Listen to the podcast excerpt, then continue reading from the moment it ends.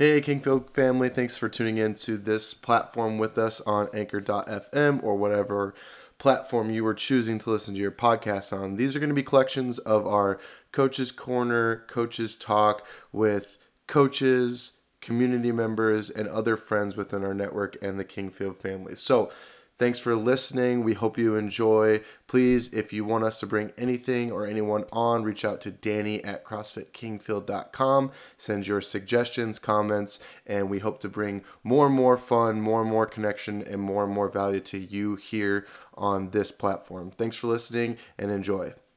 All right, Patrick, thanks for joining us. Um, so maybe you can start off with today. I thought would be a really fun day. Um, to go down memory lane a little bit of just kind of the Kingfield story because I think the Kingfield story has a lot of um, really entertaining chapters to it, and you know when I think back on it, especially now in the situation that we're in currently, where we're not even in the gym, uh, I have a lot of gratitude for people like yourself because, um, and because that thing couldn't have happened without a lot of help from a lot of different people and. Uh, we've learned a lot along the way. So maybe you could just introduce yourselves, uh, tell everybody who you are, what you do, and then we'll uh, we'll just kind of see where this conversation takes us. Sure. Yeah. My name is Patrick McCarty. I'm one of the owners of Fuji Mats, and we uh, design and outfit martial arts studios, yoga studios, um, CrossFit gyms, um, a lot of barre studios we do lately.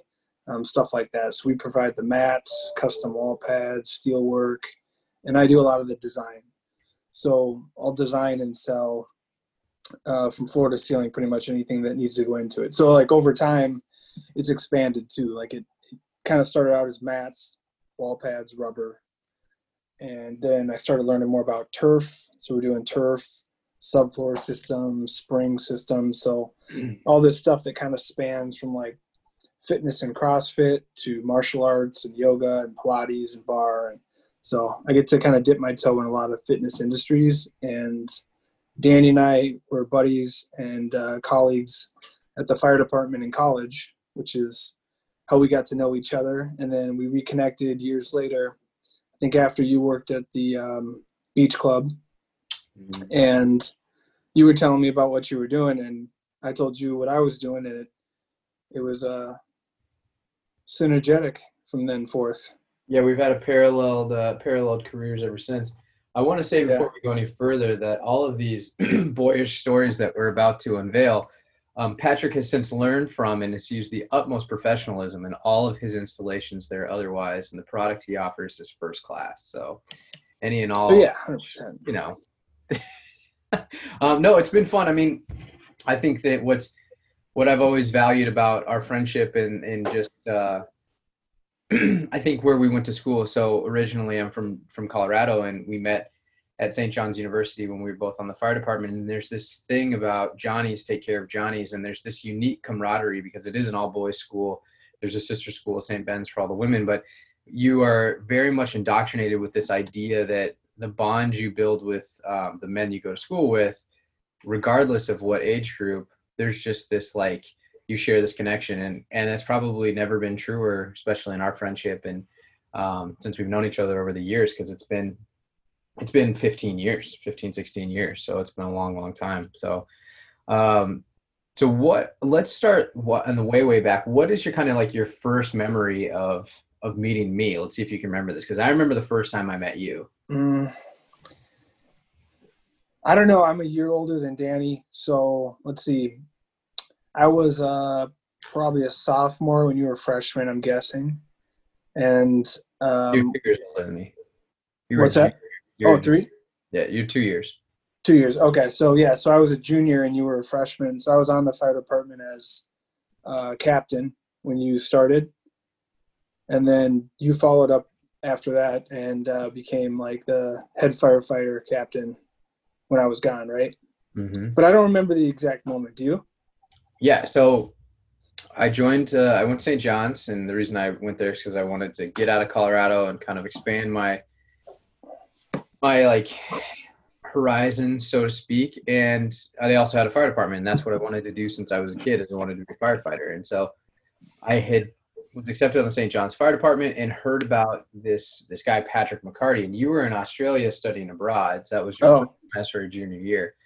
And the fire chief at the time just kept telling us, you know, because I have a propensity to, I'm extremely hard worker, um, probably to a fault, but I also will advantageously bend or break rules depending on um, their intrinsic benefit to myself. And I think over the years, I've learned how to do that a lot more tactfully, but um, that was definitely a core in me that I was never left. And fire chief would always be like, "You're just like McCarty. You're just like McCarty." And I, I didn't know who Patrick was because I never met Patrick my first semester of college. And when I came back, washing down the fire truck, and here comes this blonde-haired guy with flowy hair.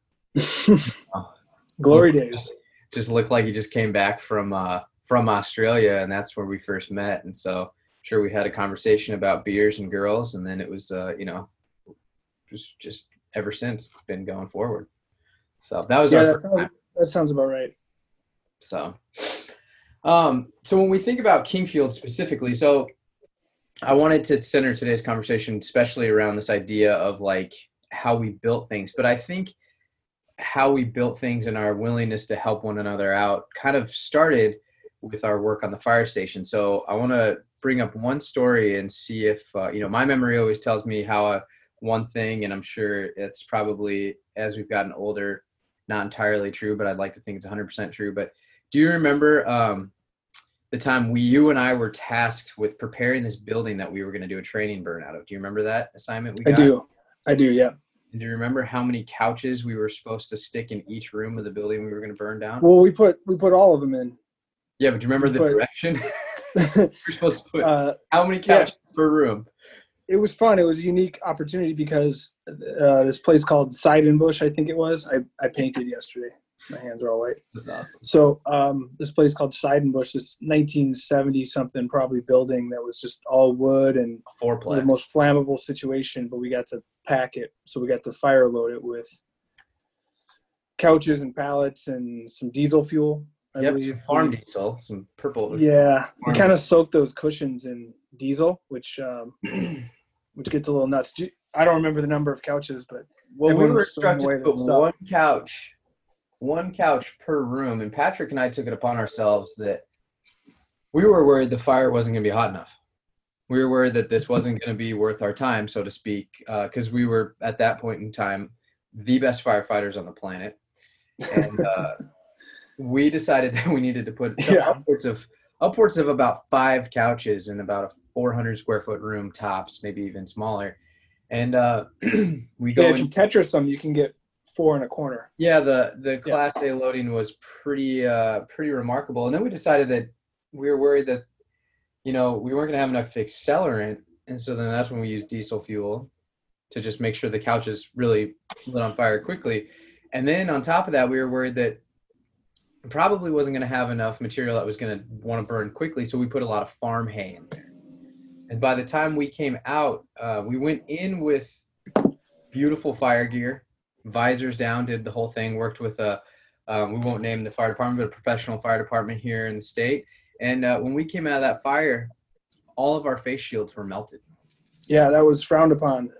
It's kind of to no how hot the fire load was, and the professional fire department said it was the coolest fire training burn they had ever been in in their entire lives. But you know, lo and behold, here we are standing. But I think that I still look back at that moment, and uh, it was just one of those times where, you know, we took it upon ourselves for what we thought, what we knew better, and uh, good thing we had some real professionals around us to make sure no one got hurt.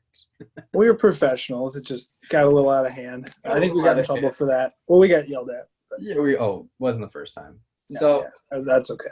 but I think one of the uh, the fun things about that story is you and I have always had a spirit of just like getting things done and uh, being creative and finding enjoyment in those in those moments too, um, because I think that that's really important, especially for business owners uh, like yourself and mine. That if you're only focused on the work that you're doing day over day and all of that, it it almost seems defeating at times, you know, and and that you there's a lot of things you can't control, but yet you still have to wake up every day and to do this, and so um, it's been fun to have you along for the ride. So, um, so yeah, yeah, likewise. let's get along in a little chronological order. So, if you remember, uh, for those people that don't know, CrossFit Kingfield was originally CrossFit Greenway, and uh, we were located at 2902 Garfield, and we're actually that's just across the street in the metal building from where we're located today. And we were CrossFit Greenway because we were uh, right next to the Greenway. And so when we moved, we kind of expanded. When we first opened and affiliated with CrossFit, we had 32 by 17 feet. We just had kettlebells, nothing else. And we quickly quickly outgrew that space, and we moved to our first or our second location, which was our first standalone building at 34th and Lyndale. Um, and so that was 716 West 34th is the address on that, just behind Five Watt Coffee. And that was we were so happy because you know it was the first time I was able to buy rubber from Patrick. We were able to like design and outfit this gym, and um, put things where we wanted them. Really acquired equipment. The whole all of this excitement around owning our gym, and then uh, do you quickly remember what happened as soon as we moved in? Probably within 10 days. I mean, the neighbors started complaining pretty quick, but almost instantaneously. Yeah. So if I Tarantino the ending, we found out when we moved that we actually shared a water line with the neighbors. The house was that the building that we were in was an old garage for the house that was immediately next door, which was built in like 1910 or something. And we shared a water line. So every time we dropped weights, it made their house a tuning fork and that vibration just followed the uh, the the water line going into their house. And so, uh, what do you remember? Because I'm curious what you remember from that you know that period and that iteration of the gym because this was also the time when you broke off from your former employer and started your own business. So, what do you remember from that period? Yeah, I remember. Um, I remember we remodeled it twice. So the first time we kind of set it up, threw rubber down, I think, and then over time like you started building clientele um, making money and reinvesting that. So you bought um, the rogue racks for the first time and you me amanda chris yang um, a couple others put that whole thing together. Um, started doing adding plyo boxes adding more kettlebells. You got all the rubber weight plates and stuff um, from that guy in minnesota todd hess Hess. And um, and then it just quickly it just quickly filled. You know, you built a community and a culture which everyone there just loved, but we were just kind of out of space and making a racket, so the neighbors weren't tolerating it. yeah, we.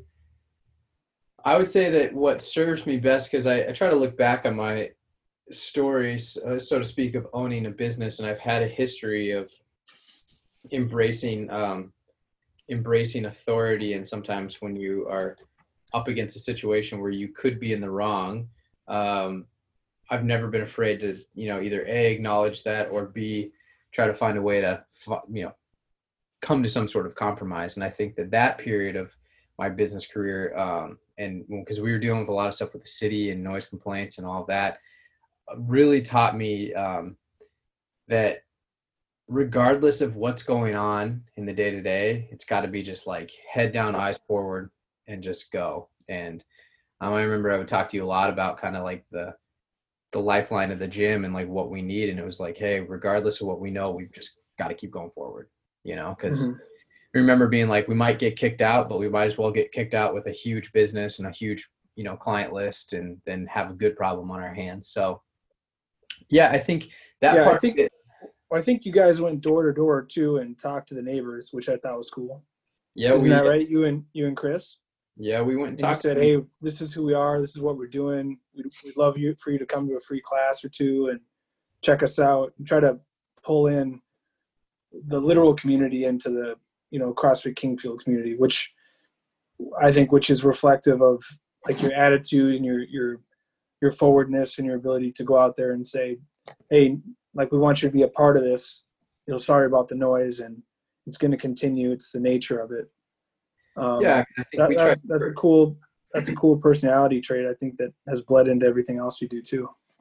I appreciate that. Yeah, perseverance is a big thing because I think that you have to be adaptable. And for the first time in my life, I think I realized at that moment we couldn't just hold true, hold firm to everything that we, you know, really thought. And I think that that's important. I mean, pertinent now for business owners because there's a lot of pivoting going on. But you've always got to have this resolve about you that if you have to make adjustments what are your core values that you're you're hinging upon so and one of which was information right we wanted to show the neighborhood that we weren't just these loud kids trying to make a ton of racket that we were trying to actually better people's lives moving forward. So um, inevitably we we outgrew that space, and so we needed to yet again make another move. So now we're we moved into the current building that we're in, but we are uh, we I would call this like our that was our third um, build out. well, so maybe that was our I guess first, second. Yeah, that was the third. So it, what it looks like today was not what it was when we moved in there. But um, do you remember uh, kind of like our first day at 2905 Garfield. And you remember that moment of like we laid down all the rubber that we had and it could fit inside the bay of where we were. Do you remember that? I do. Yep. Yeah, it was a wild feeling. So we we were really excited about that. But that was probably the first time we understood that we had a uh, you know, we would be at late night projects. So let's see if you chronologically remember how that space came to be. Do you remember the first thing we started doing? No, it's, it's happened so many times. Um, I don't remember. Tell me. We had rubber. We had to paint the walls. Yep. Built that deck. Put up the rack that keep that you know we continue to extend. It was just, and we had the basement area, right? So then we had to build that whole office for Nate, uh, or that wall for Nate. Remember that? It was just. Yep. Like, it's just. I mean, and I think Ross uh, Ross was working out of like just that concrete construction area with a pop up chiro chiro bed, and he was he was in that room and like on his laptop building his website, and I helped him like build his website with my tool belt on as we were building the other room. Yeah, hilarious if you see from the inside out, running classes, yeah. building things in between classes. So that that third iteration, uh, I think, was the really the time we we started to find our groove for what we wanted you know the business to be about and i think with that we um with you know as always with great excitement and new things comes new challenges and so one of the challenges was that we moved into a place where the floor was no longer level. And so that we could drop weights as loud as we wanted to and run around but the floor wasn't level so things would move. There was also a yoga studio that was moving in so again we were dealing with more noise issues and things like that. Um, but this is when I really start to think about the, the abundance of projects we did and uh, the amount of building material that we have purchased over the years. I mean, we have probably purchased, no joke, 10 truckloads of plywood at least, you know? For sure. Just building things and things like that. Um, we've gone through, I can't tell you how many lag bolts and uh, lag shields and hex bolts and washers and well, it was a it was kind of a prototype zone for my uh, for Fuji mats too because we hung bag racks on the wall. We hung bags from the ceiling at one point with eye bolts.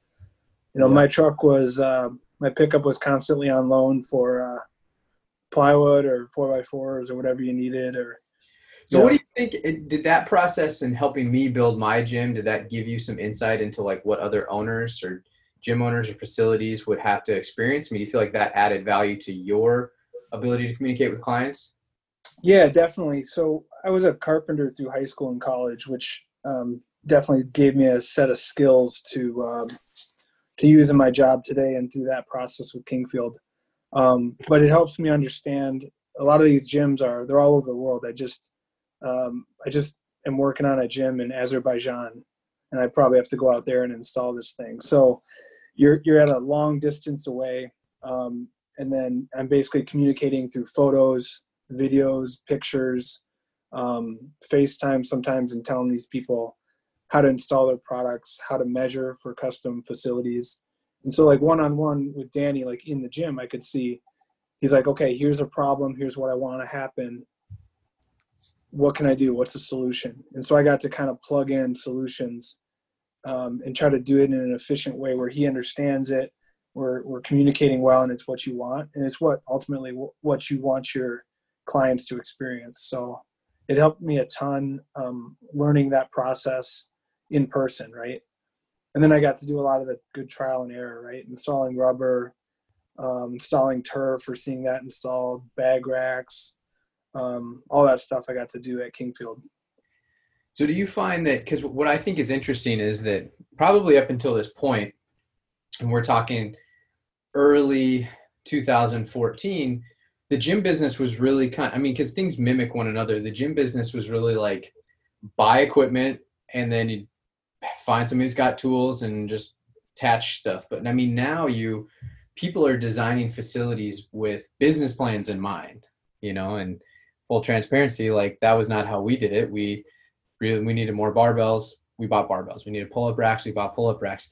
Do you find that there are similarities, regardless of whether it's MMA, yoga, Pilates, uh, HIIT training, CrossFit? Do you find that some of your clients or most of your clients have similar problems that they need to solve initially that you help them with? It's a full range for sure. So so we've got a lot of, especially right now with COVID nineteen, we've got home gyms going on. So my volume of business is probably more with about one fifth or a tenth or something of the size. So there's all these small gyms going in. So when you're dealing with a homeowner um, or like a passionate jujitsu practitioner, whatever it is, they're setting up their dream facility. It's just as important to them on this like small 10 by 10 gym, gym as it is to somebody that's got 15 location is and is doing their 16th you know it's probably more important to the homeowner because they're like okay first step. I know what i want. I want you i want what you told me i want. You know it's perfect but i got to get my wife to approve it or my husband to approve it right? You got to get the sign off from the spouse. That's interesting. So yeah that's always the first step. Um, but but yeah i mean it's it's just different for every individual business some people come into it with a franchise right so they have specific requirements where it's hey, Fuji Mats is on the, you know, on the purchase order list, so I need my stuff. And I'm like, great, I ship it in. And some people need like a full comprehensive consultation because they're they're afraid, right? They're spending their life savings. Maybe they spent 10 years um, getting their black belt in jiu-jitsu or they spent like all their energy and all their time for five ten years becoming like the coach that they want to be right? And now they're breaking off and starting out on their own usually in in some environment that's far enough away from where they started. So they have new clientele and they're they're doing all the stuff that you do as a coach as a business owner like as a mentor in a lot of cases right? And they're doing that in a new environment. So they really lean on me to like help them bring the whole thing together That's awesome. which really is one of the favorite thing the favorite things about my job is i get to uh, to help these passionate people build their dream businesses um, and and I've accumulated that knowledge and that experience, like helping friends like you and and many others around the world. Um, and so every time I learn something or or, or work with someone new, I, I try to take something from it. I'm like, okay, this is a fear, this is a concern, this is like what drives this person, and and that's what makes it fun is the interaction with people. Yeah, I would say you know from our build out in 2014 to our current build out, we went on, we went underwent another build out. Like we went through installing mm-hmm. turf and you know the whole the whole nine yards. The whole facility got redone into what it is today. Um, and I think that probably this last iteration, you know, you and I both learned a lot about um, one another. You learned about uh, that I, I'm sure you've seen. I have some perfectionist qualities in terms of like how I see things in my mind and how I want it to go down, except for perfectionism doesn't always meet reality. And so sometimes there has to be a compromise on that thing. And then other times, I think from my end, I've, uh, I've learned that it's really important for me to, um, to understand how to compromise, right? So how to say, I might have this vision in my head of what I want. However, I can't uh, necessarily like get there without you know the advice of somebody else. And you're like yeah i get that that's what you want but this is what is really realistic. So mm-hmm. um well that's especially true for you. You need to be uh sometimes you got to put the bumpers out you know? Which is you know i mean and if think, and if it didn't work when i told you i would just tell your wife and then she would set you straight. So props to amanda yeah i mean keeping, well, keeping you in line. well willis i do always tell people i work for willis. I don't work for myself. I work for my wife which is truer than in many facets. But so I want to stick on this idea of like helping people build their dream businesses because I'm sure that even back in 2012 when you and I were talking about CrossFit and then if we were to sit down and have another conversation about what it's going to be for the next 5 years those two things would be very very different. So how do you sure. think that you remain relevant um, in the you know manufacturing industry and in the outfitting industry like how did how do you as a business how does fuji like meet the needs of the the ever changing needs of the clients yeah for for me i have the benefit of being one of the owners so um, i really like that because i'm a i'm an innovative person and i get to be a creative person in that way so if i see a problem i just go ahead and try to fix it right it might take a couple tries it might take a and a try is basically a success or a failure right or or some degree of one or the other so a lot of times you fail a couple times along the way but you can't see them as failures. You just got to see it as like a learning opportunity or growth. So, you know, like like a problem, for example, is like our our mats. Um, if, if they're not packed really tight together, right, you get gaps and cracks and things like that, right? So it's a frustration for the martial art community for all of time. Um, it's a really traditional product called a tatami, which is like a from the Japanese uh, floor mats that you might see in mm. like samurai movies and stuff like that. Anything in Japan, that mat's called tatami. Um, so I made a frame kit, right? The first one I made in my wood shop, and then the second one I made in my wood shop, and then the third one I made at uh, Joe Rogan's facility on site. And then I was like, this is way too much work. It warps, it twists. So I quit using a couple of the materials, and then I had a cabinet shop start making them for us. So huge improvement. Everyone orders them, and it just makes the whole end result like much better so it took like four tries, four failures, um, but ultimately, every one of my customers appreciates that. And just a small example, but in, in anything in every way, you can just continue to be innovative by addressing concerns and problems and being open and receptive is the first step. So just listening to people that have issues or problems or troubles and then aiming to solve it for them, I think is a great way to go about it. So you would then kind of say that maybe like your success in business today could probably just like in carpentry carpentry is um, a lot of problem solving a lot of seeing things through and then i mean would you say that when you work with wood it's can you anticipate how it, it's quote unquote going to react or how things are going to turn out? Or do you have to remain adaptable when working with wood and being a carpenter? Yeah you kind of you kind of learn to to play the trajectory right? So you know things aren't going to go perfectly straight.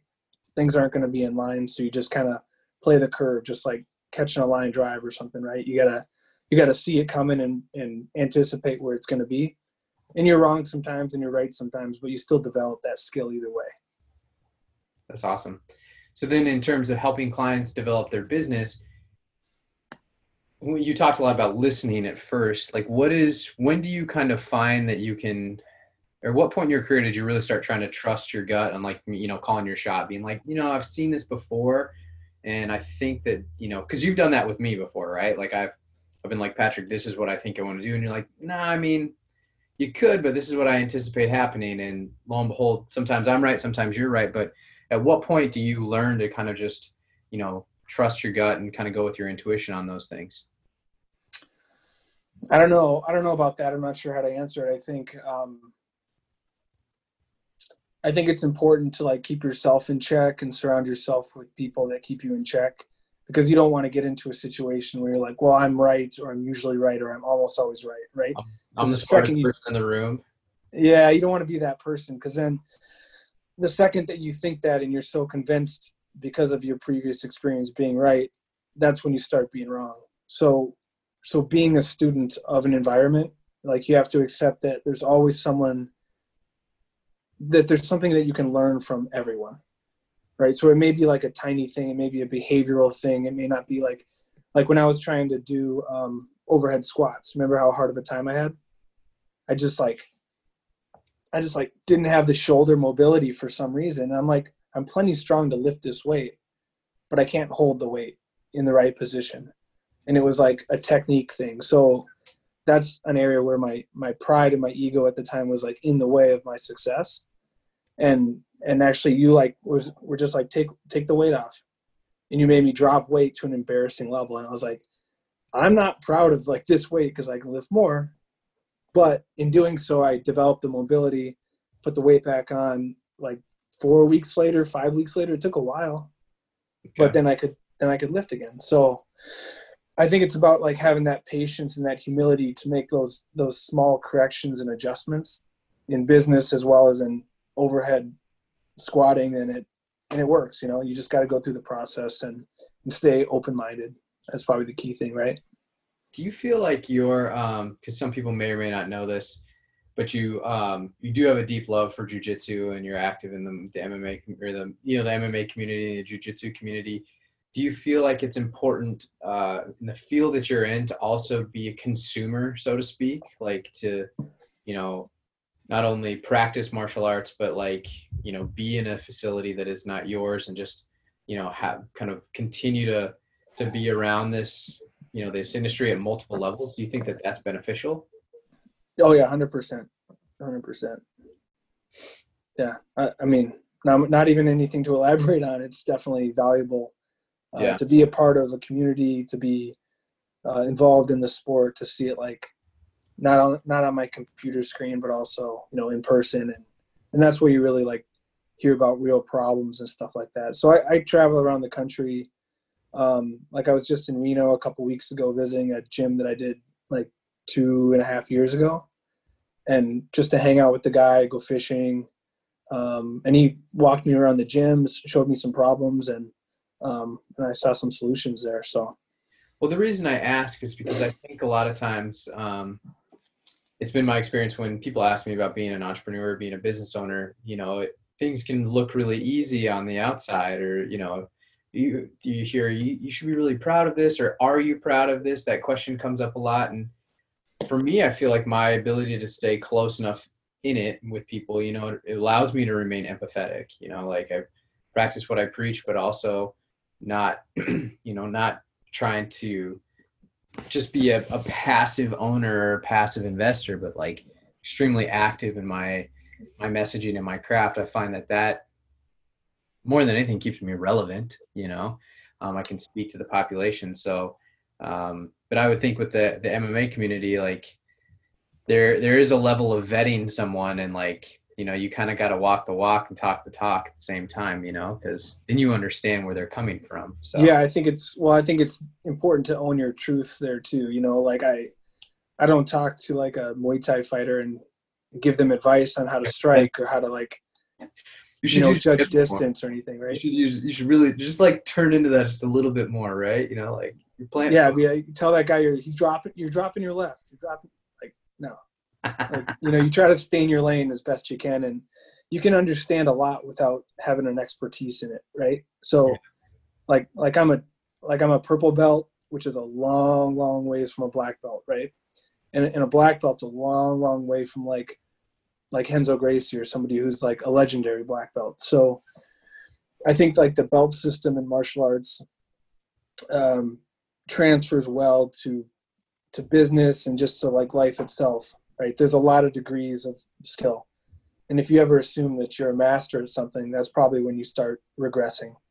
So as long as you always have something to learn and something to develop on, like then you can continue to build that skill and hone it, and then you can be receptive to um, other techniques and other skills. And the fact that if you're the person, if you're the one person that knows the most in the world on one specific topic, well even even as that person if you don't continue to learn and develop that's going to change and so if you're not changing with it then you're already falling behind so it's a, it's a good attitude to have in like your day-to-day life and business in relationships and everything to always be open-minded to be like the person that's learning so if you're learning hard if you're working hard you're going to continue to excel and if you get um, if you get lazy if you get stale, like you just get static, then you just you start to your life just starts to wane, right? Just start to fade. So I think it's important to stay relevant in that way. Well, you, I was going to ask you. My last two questions were going to be, what is what has jujitsu taught you? You know, in business, and you know, what's the greatest lesson it's taught you in life? And it seems like you've wrapped those up eloquently into one answer there. So I appreciate that. Um, so I guess we'll I'll, I'll end it on this. Not more of a one more question for you, um, and is this is that you know we talked we wanted to start this podcast about kind of our nature and our relationship, and we could talk for hours on kind of the mischievous adventures we've had and you know bending rules and things like that. But have you found ever in your life, especially when practicing jujitsu, that like you've tried to you know kind of like take shortcuts or do things like that, especially when you're rolling and that it just doesn't pan out well. Like you think that you're like, oh, I'm, you know, this is because it's all about problem solving, right? Jiu-jitsu is about solving this problems. Some people call it death chess, but like inevitably, if you try to take that shortcut, you get caught. You know, like has that been your experience as you've gone up through the belt system? Like, hundred percent, hundred percent. Anytime you try to muscle something instead of using technique, anytime you try to like blast through one position because you don't want to be in the one that has to come before it, you end up getting burned, short term or long term. It's better if it's short term and you get burned right away, so you don't think that it might work down the road. You know, because then you're teaching yourself bad bad traits and bad habits, and as you know, right, coaching people, then that just perpetuates itself, right? Yeah, in the coaching world, I talk a lot about that success isn't necessarily about what program you were following or how much you were lifting. It's about this idea of understanding shapes, and that if you accumulate enough time in the right shapes under certain loads, progressively increasing in intensity and other otherwise, you will inevitably adapt and get better. You know, and that's kind of the name of the game. But if we're seeking these short-term fixes, uh, you know, it tends we we tend to believe our own story, which then perpetuates our own lie, which then facilitates an environment at which we're willing to take shortcuts, which inevitably will stagnate our growth. So, mm-hmm. yeah, I mean, this was a fun, uh, this was a fun kind of jaunt down memory lane. I mean, I, I appreciate you being there with me through all of the iterations of this, and uh, you know, even beforehand, when, oh yeah, you know, got to fight fires together and be young, rowdy college boys, you know. So we'll uh, we'll get that gi back on you soon, as soon as we can uh, get closer than six feet. Yeah, I mean, we could shadow box for sure, you know, close by or just practice, you know, our shrimping together on Zoom. You know, yeah. Like, I'm going to be on movement. here and then. yeah, get some movement going for sure. Sure. All right, Patrick. Well, thank you for joining. I uh, greatly appreciate you on many, many levels, but this was fun. So I hope people enjoyed Glad it. Glad to see um, you. Thanks for having me. If people wanted to to learn more about you or learn more about your company or what you do, I know that you are quite humble, but if uh, it just takes maybe a small, you know, Instagram social media investigation down the uh, the old Fuji Mat tunnel to find out that you are you guys are in a many places that are well known. But how can people find you and inquire more if they're interested? Yeah, FujiMats.com or um, our Instagram is at FujiMatCo, and uh, that's really fun to check out. Just scroll deep into it, check out all the projects we've done, um, see some cool stuff. We can do home gyms and stuff too. If anybody needs anything, um, I'll hook you up. Just let me know. All right, brother. We'll talk soon. All right. Good to see you guys. Bye. Bye.